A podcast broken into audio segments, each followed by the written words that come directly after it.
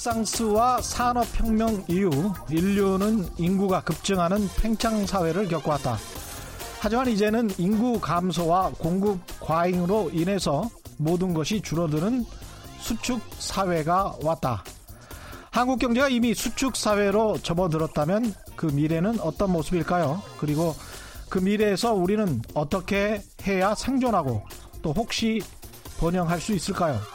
그게 꼭 경제 문제, 돈의 문제, 물질의 문제일까요? 아니면 태도의 문제, 마음의 문제, 시대에 적응하는 인간, 사람의 문제일까요? 어제에 이어서 오늘도 수축사회의 저자 홍성국 전 대우증권 사장과 함께하겠습니다. 안녕하십니까. 세상에 이익이 되는 방송 최경령의 경제쇼 출발합니다.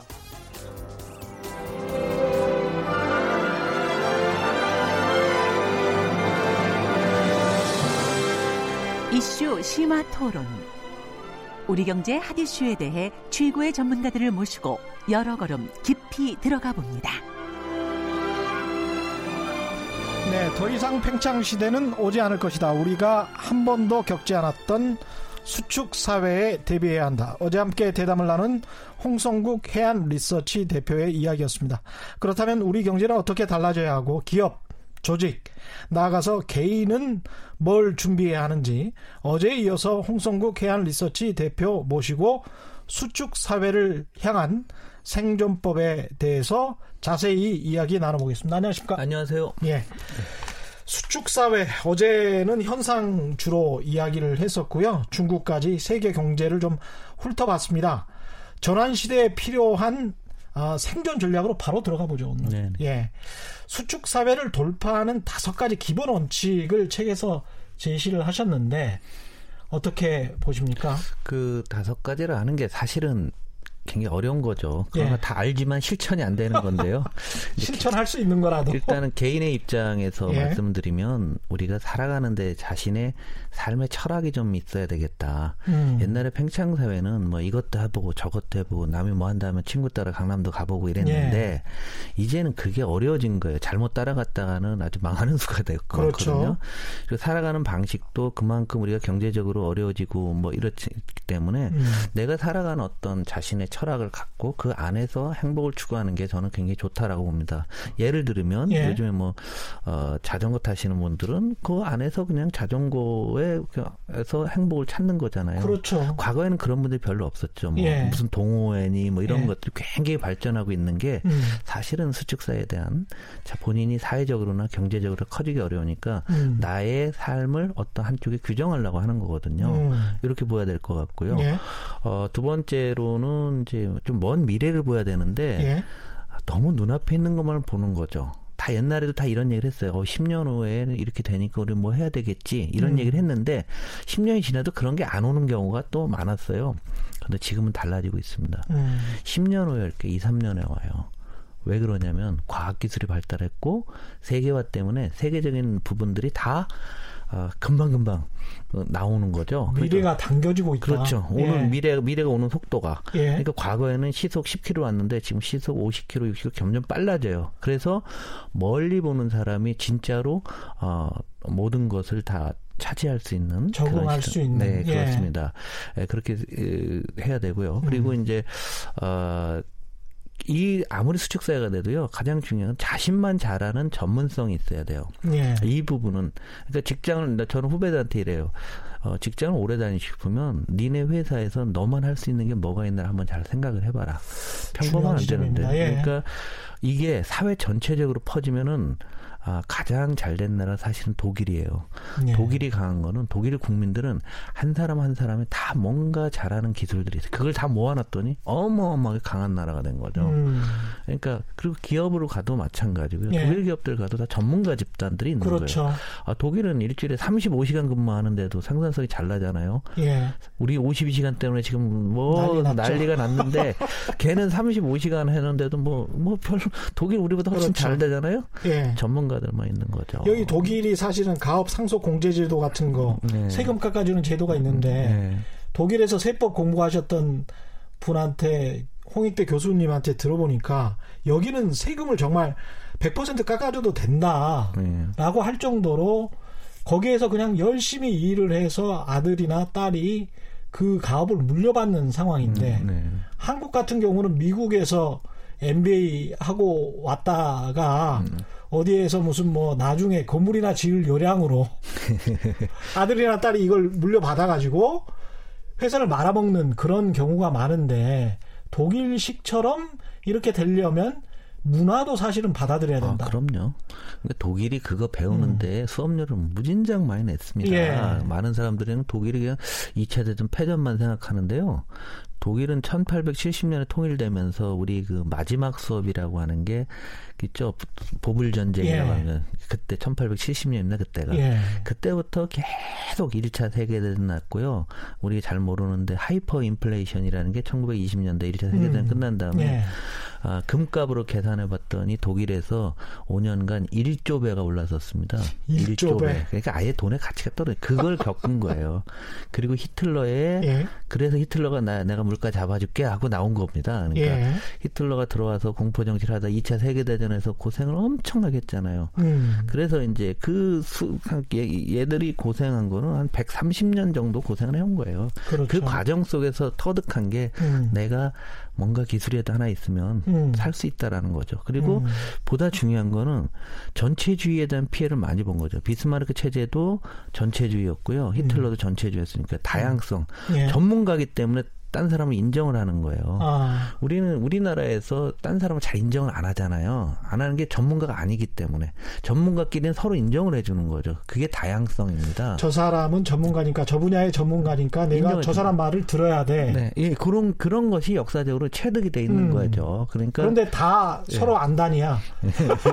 나는 다 아, 는 이게 어떻게 보면 말씀하신 대로 제너리스트만 네, 있는 네. 사회인 거죠. 우리나라 예. 재밌지 않습니까? 동창회 가 보면은 만나는 사람들이 다 전문가예요. 무슨 전문? 정치 평론가고, 예. 교육 전문가고, 또 예. 부동산 전문가, 전문가고 경제 평론가고 뭐, 뭐 다. 축구 분석가고 뭐 그렇습니다.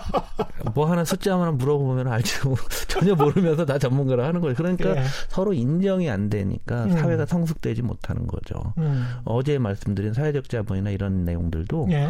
어 이게 다양성이 인정됐을 때 가능해지는 거죠. 그래서, 다양성. 네. 사회적 그래서- 자본에 관한 이야기는 조금 네, 더 네, 네. 뭐 이야기를 하도록 네, 그리고 하고요. 전문성이고요. 그 다음에 이제 중요한 게 이제 결국은 모든 것이 공급 과잉이니까 새로운 음. 걸 만들어내면 창의성이다. 뭐다 알칠 겁니다. 청취자 그렇죠. 여러분도.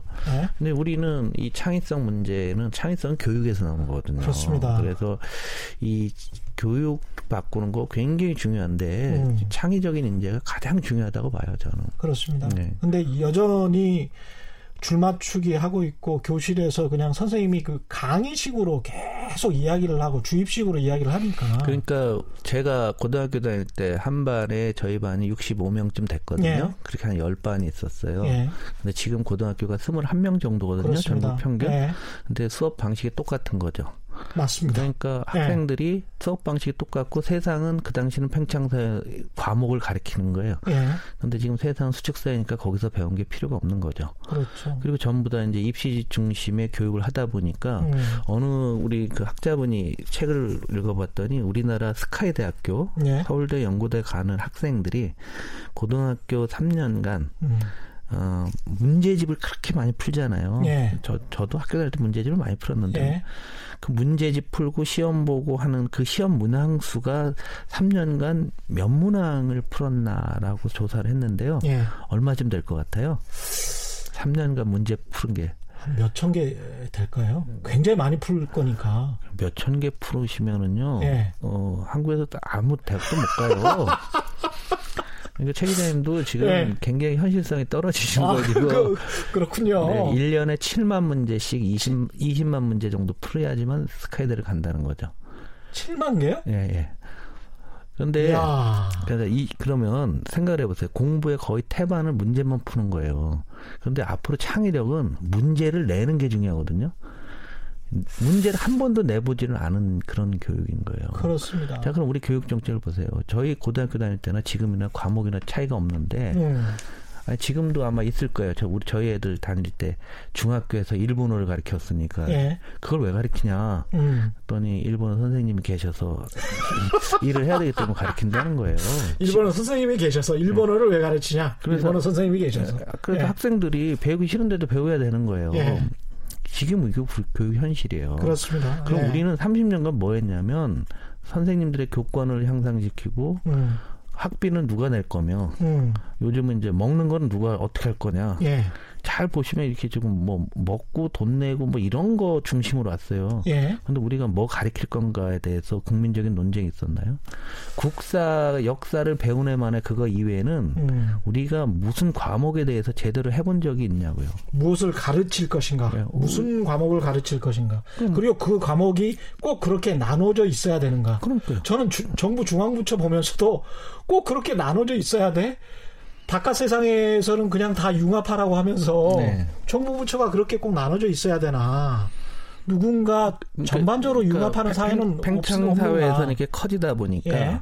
학문의 줄기가 계속 세분화됐던 거죠. 그랬죠. 그러니까 좁고 깊게 가는 사람들이 전문가였던 거죠. 예. 좁고 깊게 가다 보면 어떤 아이디어가 안 나와요. 아이디어라는 음. 것은 융복합을 까는 거죠. 그렇죠. 여기와 저기와 가는 거죠. 예. 융복합을 깔고 있기 때문에 우리나라의 현재의 교육과국은 전혀 이 4차 산업혁명에 대응하기가 어려워요. 이건 맞습니다. 국가적인 위기입니다. 예. 한국의 성장 요인은 전 세계 석학들이 전부 다 교육 때문이라는 거 다 인정하는 그렇죠. 거예요. 사람 예. 때문인데 예. 사람이 이상해지는 거죠. 음. 하다못해 이런 것도 안 가르치잖아요. 뭐 도덕 교육도 안 되니까. 음.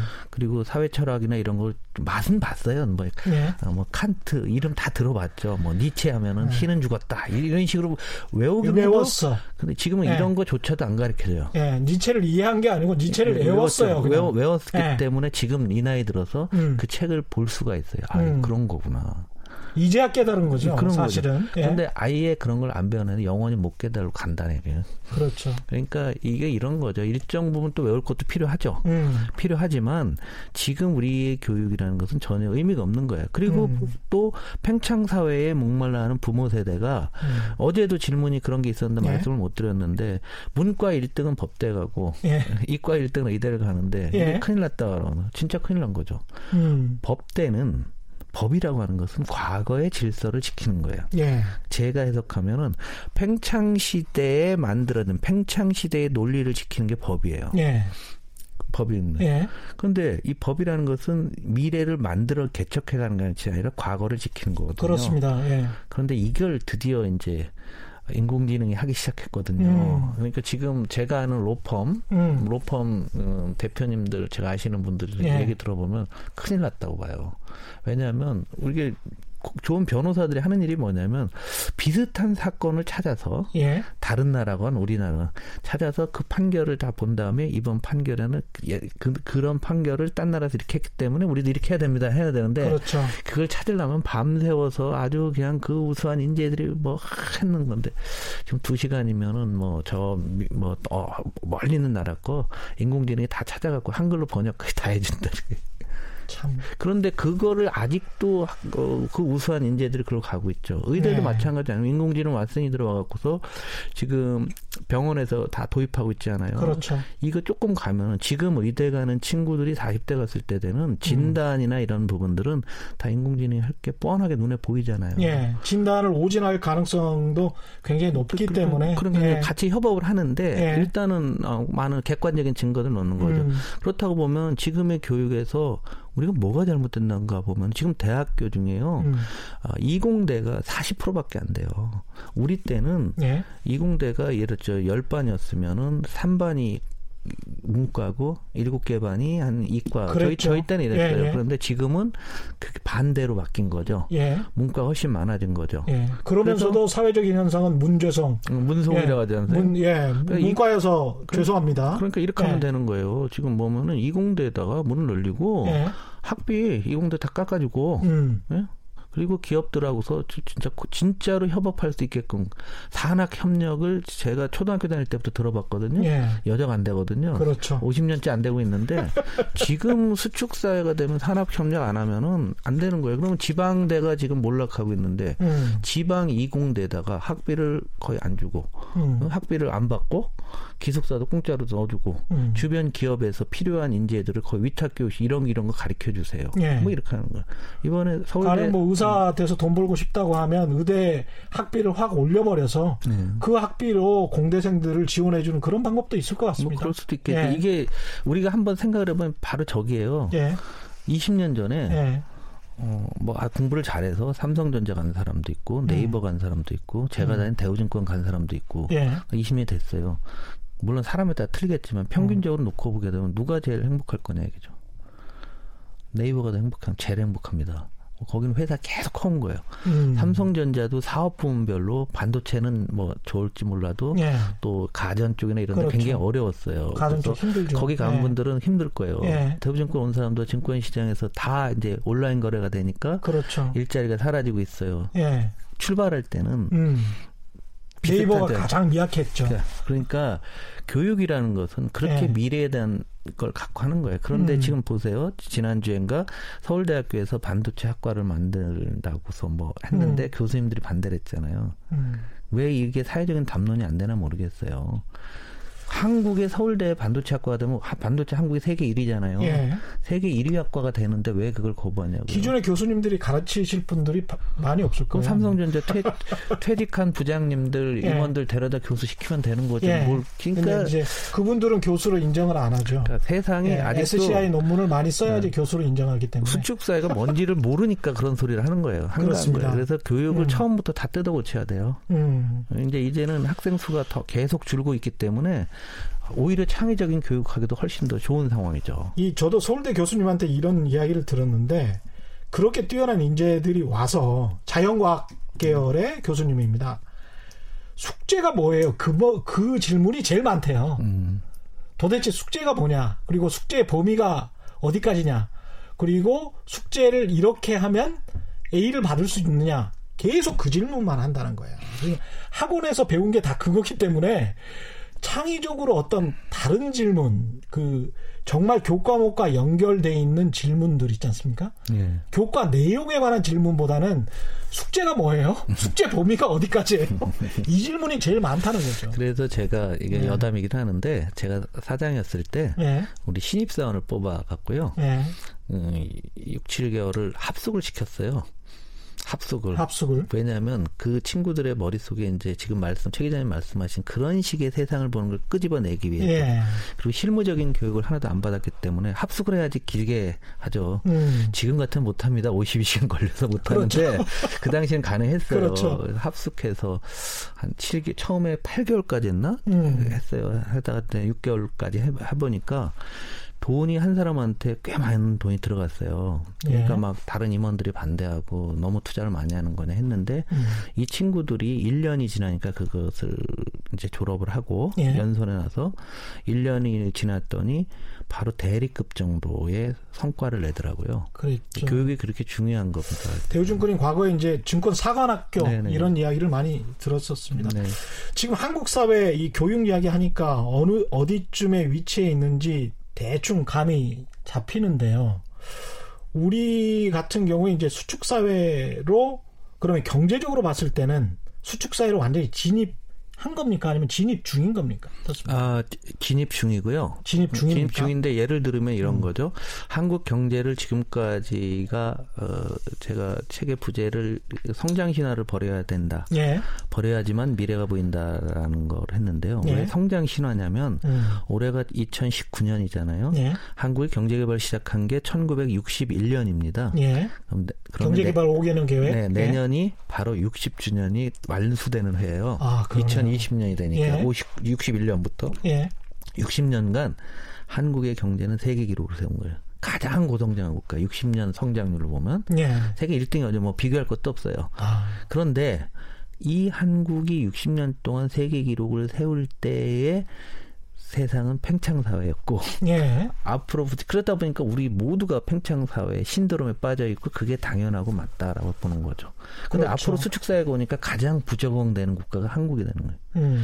그다음에 산업으로 놓고 60년 성장 사회 이데올로기에 완전히 빠져 있는 예, 거죠. 예, 그런데 그때 산업적으로 놓고 보게 되면은 그때 그럼 우리가 60년간 처음에 뭐 봉제니 이런 거는 제외하고 예. 최근 2, 30년 동안 한국 경제를 이끈 건 뭐냐면 소재 예. 소재는 철강, 화학, 정유. 음. 한국의 정유회사 세계적인 회사들입니다. 굉장히 예. 커요. 맞습니다. 이게 소재, 예. 그다음에 산업재라고 있어요. 산업이 발전하는데 필요한 음. 것. 이게 뭐냐면은 기계, 예. 조선, 건설, 음. 운송 이런 거예요. 예. 이것도 한국의 세계적인 수준이었죠. 음. 그다음에 자동차, IT 예. 네 개의 industry 산업이 한국의 세계 기록을 만든 그런 그 음. 주역 산업이었는데 음. 중요한 건 요 네 개 산업이 거의 다 수축 사양으로 가고 있는 거죠.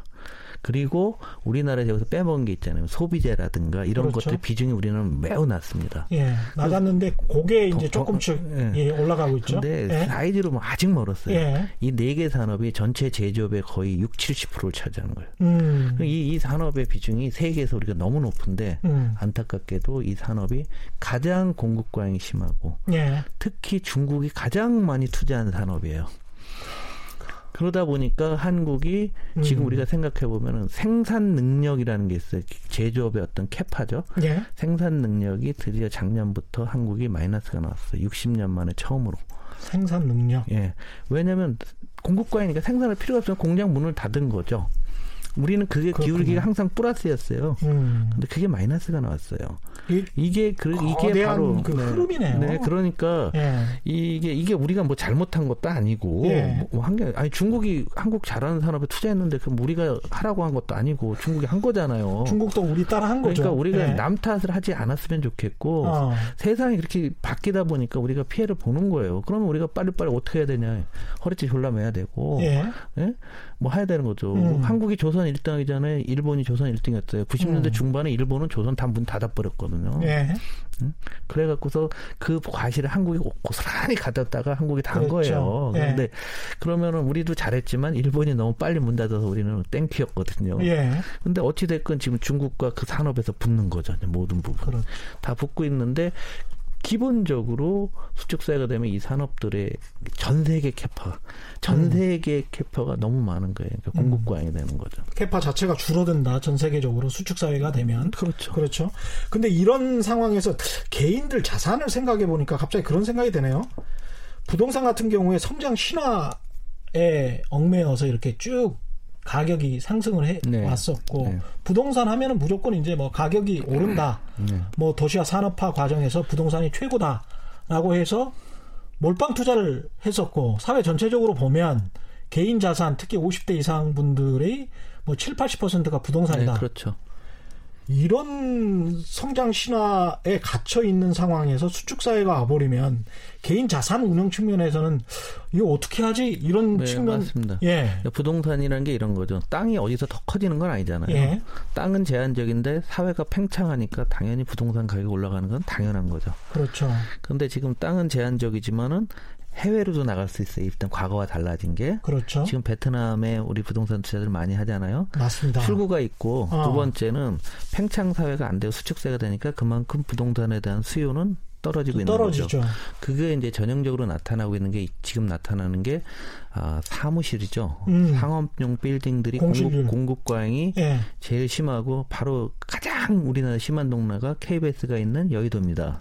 그렇군요 여의도가 지금 한 12, 3%라고 하는데 아 그래요 지금 짓고 있는 게 다 완공되면 어떻게 될지는 모르겠어요. 어. 너무 많은데 그런데 이제 되면은 그럼 여의도에서 빌딩 값이 떨어질 거냐 아니냐 모르죠. 그럼 빌딩을 진 사람들은 임대료를 낮게 하게 되면은 음.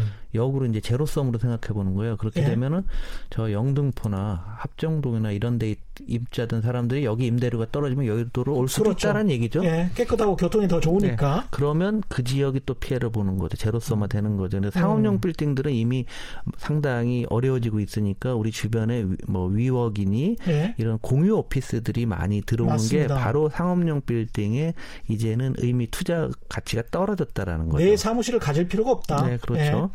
그런데 이제 주택은 마찬가지예요. 근데 우리가 계속 1년에 얼마씩 짓잖아요. 50만 원, 60, 40만 원 계속 짓잖아요. 예 예. 짓는데 이제 인구가 다 늘었죠. 예. 인구가 다 늘었고 왜 그럼 지금 주택 수가 늘어나냐? 세대 수가 늘고 있습니다. 음. 1인 가구가 늘고 예. 그러니까 지금도 인구 1000명당 주택 수라면 부족해요. 예. 우리나라. 예. 그러니까 지금까지는 그럭저럭 오고 있는데 음. 어느 한순간에 가게 되면은 이제 음. 남아 돌아가겠죠. 그렇죠. 근데 이미 그런 현상이 이제는 지역별로 또 보여야 된다는 얘기예요.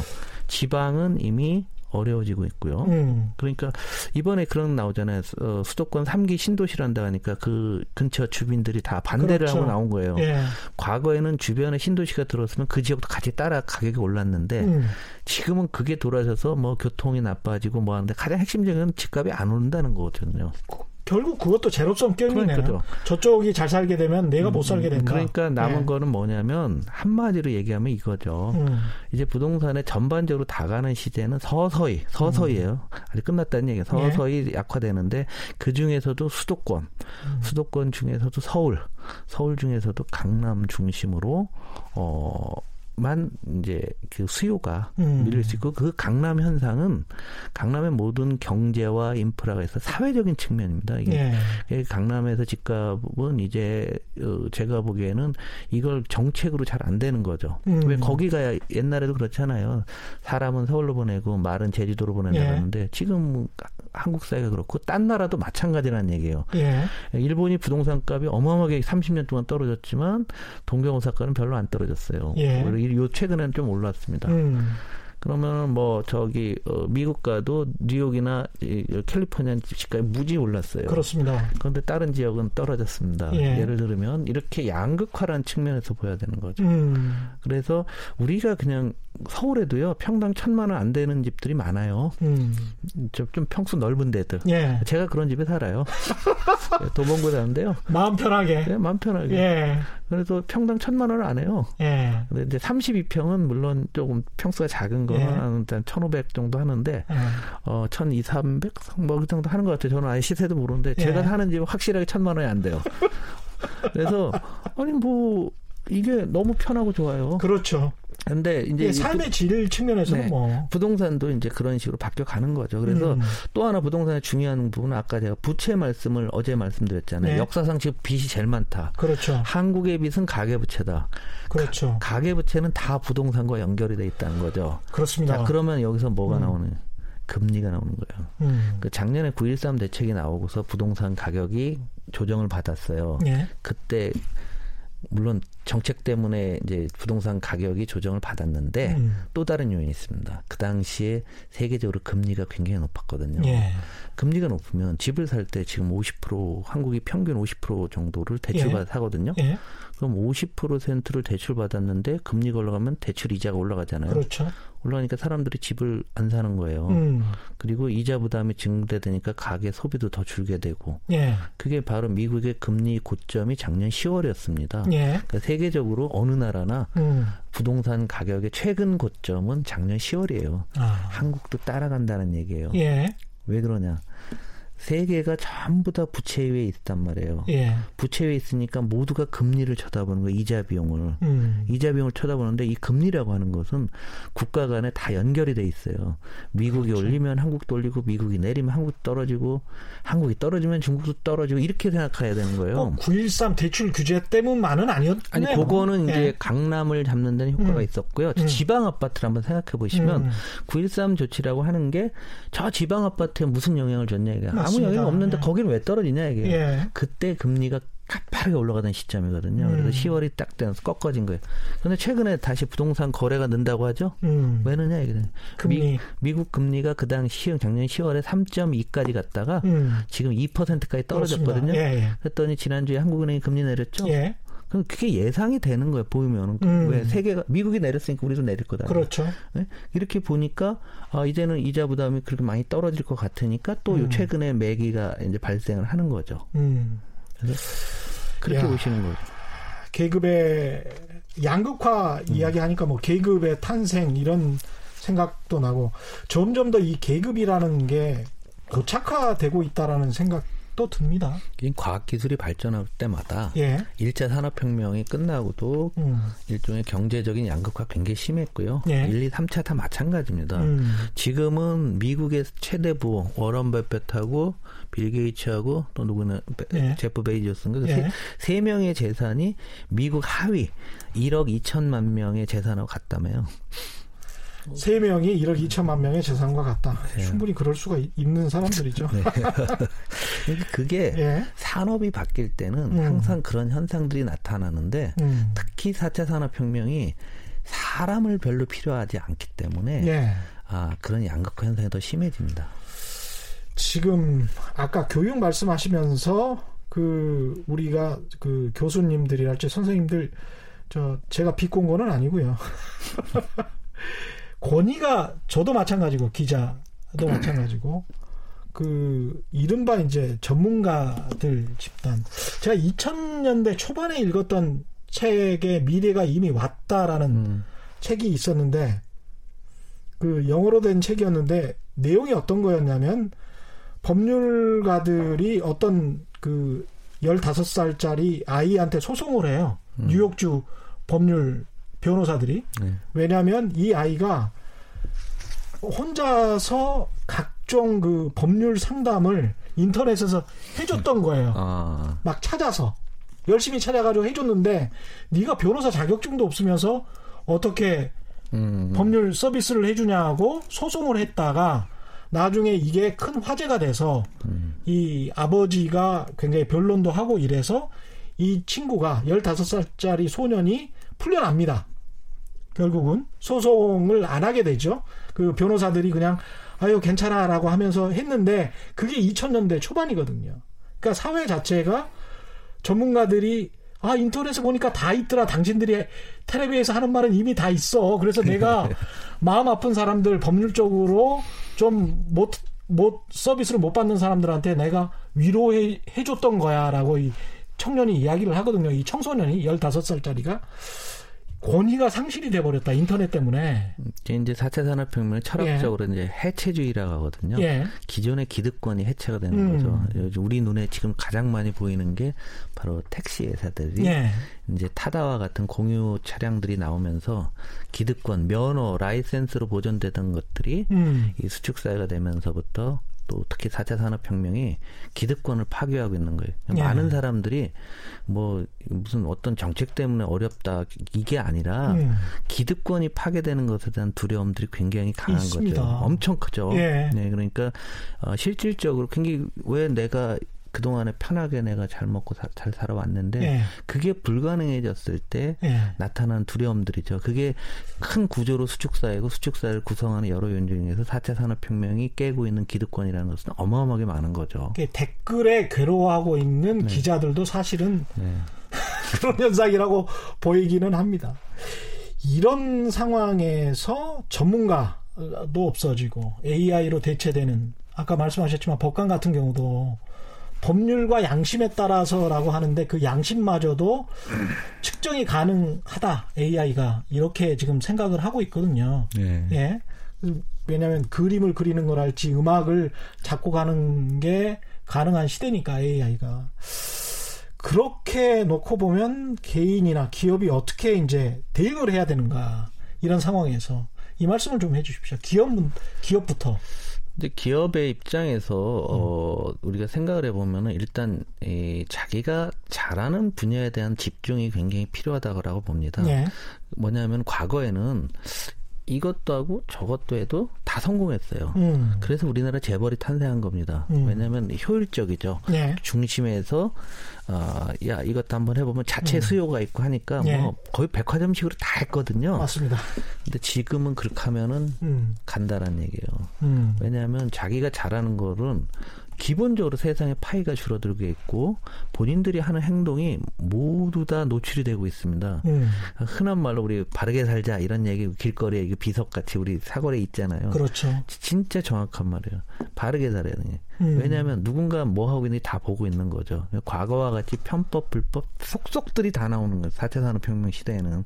누군가 뭐라든. 그렇기 때문에 원칙을 잘 지키면서 기술적으로 자기가 잘하고 있는 영역에 더 깊게 가야 되고, 음. 어, 앞서 말씀드린 대로 먼 미래를 좀 보자고 했는데, 요걸 네. 구글이나 구글에 한번 얘기를 들어보면 이런 거죠. 구글이 잘하는 거는 우리가 아는 포탈, 어? 포탈을 그냥 구글이라는 웹사이트, 사이트고, 예. 음. 그 다음에 인공지능 잘해요. 음. 딴 것들은 구글 잘 못해요. 그러면 뭐예요? 우리는 우리가 직접 하는 것은 요거. 음. 그러니까 AI가 되니까 자율주행과 관련된 이런 거는 우리가 하는데 나머지는 잘 모르겠으나 예. 먼 미래에 뭐가 올지 모르니 예. 내가 벌어놓은 돈으로 그런 거 만드는 회사를 막 사는 거예요. 예. 지금 한 120, 30개 샀습니다. 음. 우리 어마어마한 돈을 투자한 거죠. 음. 왜 미래에 대비하고 있는 그 모습들이 바로 나타나고 있는 거죠. 예. 그러니까 우리나라 기업들 보면 삼성이 하만이라고 해서 이제 음향장 맞습니다. 하는 예. 회사를 샀어요. 굉장히 예. 비싼 값에 샀는데 9조 원 정도에 샀습니다. 네. 예. 그런데 비싼 값에 샀 는데 거기에 딸린 철학이 뭐냐면 음. 과거 같으면 계열사에는 뭐 삼성 전기보고 야 이런 거 한번 만들어 봐 이랬을 음. 거예요. 예. 해도 안 된다는 걸 아는 거죠. 이거는 M&A가 더 낫다라고 음. 보고 또 하만이 갖고 있는 브랜드 밸류도 함께 산다라는 예. 거죠. 예, 그렇기 때문에 어, 기업이나 아니면은 뭐 개인이나 국가나 마찬가지로 우리가 잘할 수 있는 것에 상당히 집중하는 부분들이 굉장히 이제는 진짜 중요하다라고 보는 거죠. 예. 그래서 지금 우리나라 대기업 개, 어, 재벌들도 사업 확장들을 잘 안 해요. 음. 가장 대표적인 게 확장했다가 시, 실수하는 게 어, 어제는 뭐 마트 이런 거 했지만 뭐 이런 것도 있잖아요. 그 한식 뷔페 사업에 우리나라 갔다가 아. 다 망했잖아요. 예. 처절하게 느끼는 거다 거기도 그, 음. 그 기업이 우리가 이것도 한번 해보겠다는데 잘못된 거죠. 그 정도 잘할 수 있는 것만 해야 된다. 잘할 네. 수 있는 것만 해야 되니까 못했던 거죠. 음. 그러니까 어떤 전문성 있게 잘할 음. 수 있는 것들 음. 이런 회사들 회사의 어떤 경영 철학이 진짜 필요한 그런 시대가 됐다라고 봐야 돼. 이저 정치, 정부, 국회 이 사람들은 뭐를 해야 됩니까? 그러니까 이분들이 아 제가 뭐 예. 말씀드리죠 곤란하긴 했는데 아니 뭐 우리 사회 리더 예. 계층으로 예. 얘기를 하면 되겠죠. 예. 그런데 정치뿐만이 아니라 우리 예. 뭐 교육자도 있고 종교인도 있고 하는데 저는 뭐 종교인이나 교육자들 다 마찬가지로 지금 제로섬 투쟁 중이라고 보거든요. 예. 어, 종교는 신도 수가 줄고 교육은 학생 수가 줄고 맞습니다. 예? 어, 인터넷으로 그냥 네, 예배 볼 수가 있기 때문에. 네, 네 예. 맞습니다. 인터넷뿐만이 아니라 예. 요즘 인공지능 저 일본에 가면은 예. 인공지능 미륵 부처님도 있어요. 인, 인공지능 네. 미륵 부처님? 네, 가서 저 기도하면은 좋은 말씀 해주십니다. 그래서 이제 아 지금은 이게 예. 사회 곳곳을 기득권을 파괴하는 거죠. 그런데 그렇죠. 리더라고 하면은 음. 어느 정도 기득권이 있잖아요. 예. 그럼 리더들이 먼저 좀 내려놓을 필요가 있는데 그게 예. 지금 말씀하신 대로 그게 정치도 되고 음. 종교, 사회 지도자 뭐 이런 분들이 얘기를 나눠보면은 음. 한 20년 전 팽창사에 얘기하고 있는 거죠. 아직도. 네. 그러면 가장 중요한 기능은 리더가 음. 그러면 그분한테 여쭤보는 거예요. 10년은 어떻게 될 것 같아? 20년은 어떻게 될 것 같다? 네. 그럼 다 알아야 또. 다 압니다. 그렇죠. 다 알지만 실천을 네. 안 하고 있는 거죠. 그러니까 우리나라 우리 사회에 한국만 아니라 딴 나라도 마찬가지지만 음. 음. 리더 그룹이 미래가 어떻게 올 걸 알지만 음. 실천을 안 하고 있는 게 저는 가장 큰 문제라고 용기가 봐요. 없는 것 같아요. 유권자들이 말씀하셨지만 사실은 유권자들이 우리거든요. 음. 사람인데 사람이 문화지체 어제 제가 말씀드렸지만 사람들 생각이 안 바뀌었어. 여전히 성장하고 싶어 하는 거야. 그러니까. 그리고 성장을 못해, 못하게 하는, 못하는 것 같은 리더들은 막 바꿔버려. 그러니까 어떻게든 이제 비율을 맞추기 위해서 그런 측면도 있는 것 같습니다. 예, 요 최근에 나온 음. 대분계란 책이 그거거든요. 예. 리더들이 포퓰리즘을 하는 이유가 바로 그 바로 그 말씀이에요. 예. 700페이지나 두꺼운 책이던데 음. 그 내용이 그거예요. 음.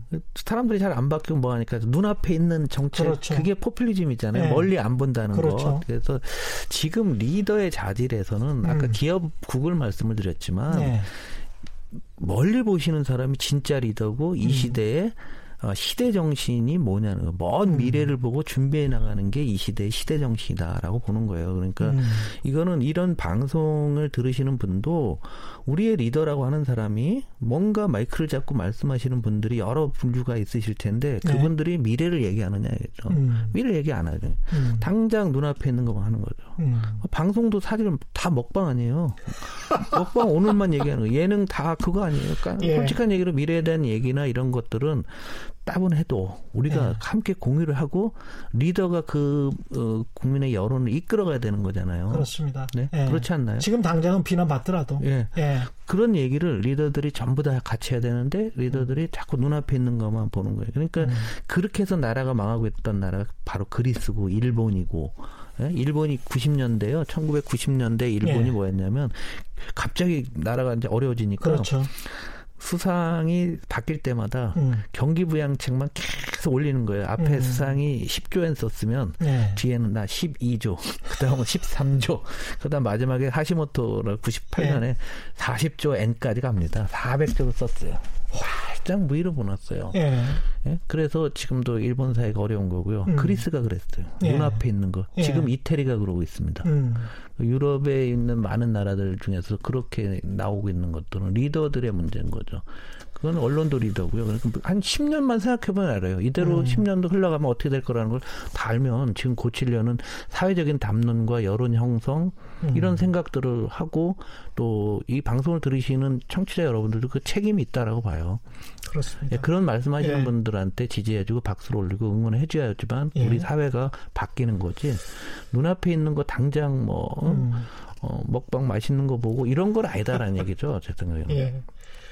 그 개인에 대한 조언을 듣기 전에 마지막으로 사회적 자본 이야기를 하셨습니다. 네. 좀 약간 뜻밖인데 네. 우리나라가 사회적 자본이 부족하다. 어떤 의미인가요, 이게? 많이 부족한데요. 예. 우리가 지금 우리나라 같이 소송 많은 나라가 없어요. 어.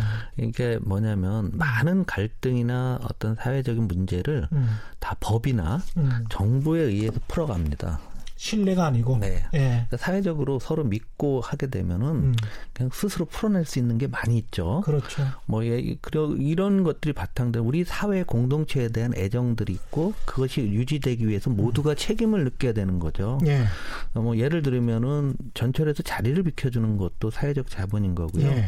우리 사회에 공동체에 무슨 어, 문제가 생기게 되면은 예. 딴 분들이 우리 그렇게 하면 안 되지 않냐 음. 동네에서도 뭐 이렇게 해야 되는데 전부 이런 게 없는 거죠. 뭐 주변에 어 뭐 이상한 혐오 시설이 온다고 하면은 막 주민들이 반대를 하는데 그렇죠. 사회적 자본이 있는 나라라면 이거 정부도 참 난처한 부분이거든요. 음. 어느 편을 들 수도 없어. 예. 그럴 경우에 정부가 나- 나서는 게 아니라 그 시민들끼리도 아 이건 잘못된 거니까 대화가 벌어져야 되는데 대화가 그렇죠. 아예 안 되잖아요.